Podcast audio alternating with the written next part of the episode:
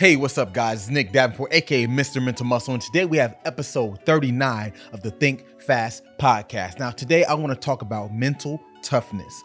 Now, this topic can go many, many different directions, and it's actually a topic near and dear to me. I did my master's thesis on building mental toughness through periodizations, a concept that is seen in fitness and strength and conditioning. And I actually looked at how to implement different skills and training methods so you can progress how you increase your mental toughness and your peak performance to whether it be sport, job related, uh, police, tactical, school, whatever it may be, because it has the same premises.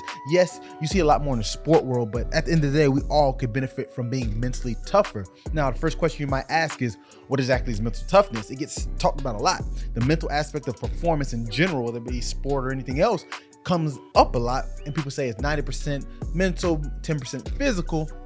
And while I won't disagree with this sentiment, I always ask how is it being implemented for you or your constituents? Because a lot of times we bring this up, but are they really doing it? So to define mental toughness, simply put, is being able to be consistent as possible and withholding worry, doubt, uh, bouncing back through setbacks continuously. So I said consistent as possible, key word, because you're gonna have failures, you're gonna have worries, you're gonna have doubts and you're gonna have to bounce back. But the key word of consistency is can you do it more often than not?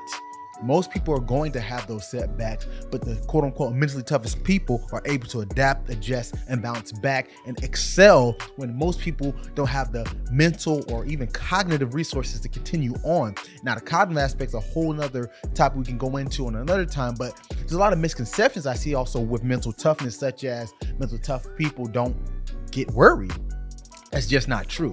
They get worried just like anyone else. And even if you go from a, a, physiological standpoint, mentally tough people tend to see the same types of stress and cortisol spikes. That's the stress hormone that helps break down energy so you can maintain function while in the fight or flight mode. But the difference is mentally tough people were seen to revert back to a baseline quicker than non-mentally tough people. And that's why that's important because that's showing that they're not unfazed by the stressor or whatever the challenge or threat may be but their perception's different, so they typically don't get as worried or upset about it. And also physiologically, they adapt it to the point where their body responds as such, so they know to come back down, so they get back to the task at hand and focus. Now, this isn't something that necessarily is you got it or you don't. Definitely not, because why would I even have a job? Why would I do this podcast? But it's more so how do you train it? So you got to look at it as like any other skill. You got to put yourself in situations where there's a chance risk to reward, the ratio of risk is a little bit higher than reward. You got to do that more often than not because if you're always doing something that you know you can accomplish,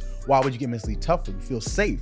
Mentally tough people, they become that way because they put themselves in positions where it's not likely to win, not likely to succeed. And you got to do that. It doesn't mean pick something you know you're going to fail at because we have some things we're not good at and we're definitely probably going to fail because we know we're not good at it. But pick something that you can actually overcome because your brain has to reward and adapt to that. So, that being said, Thanks for tuning in, guys. There's so much we can say about mental toughness, but we're going to go on this topic again soon because it's a lot to be said. So, thanks as always for tuning in and get your mind right.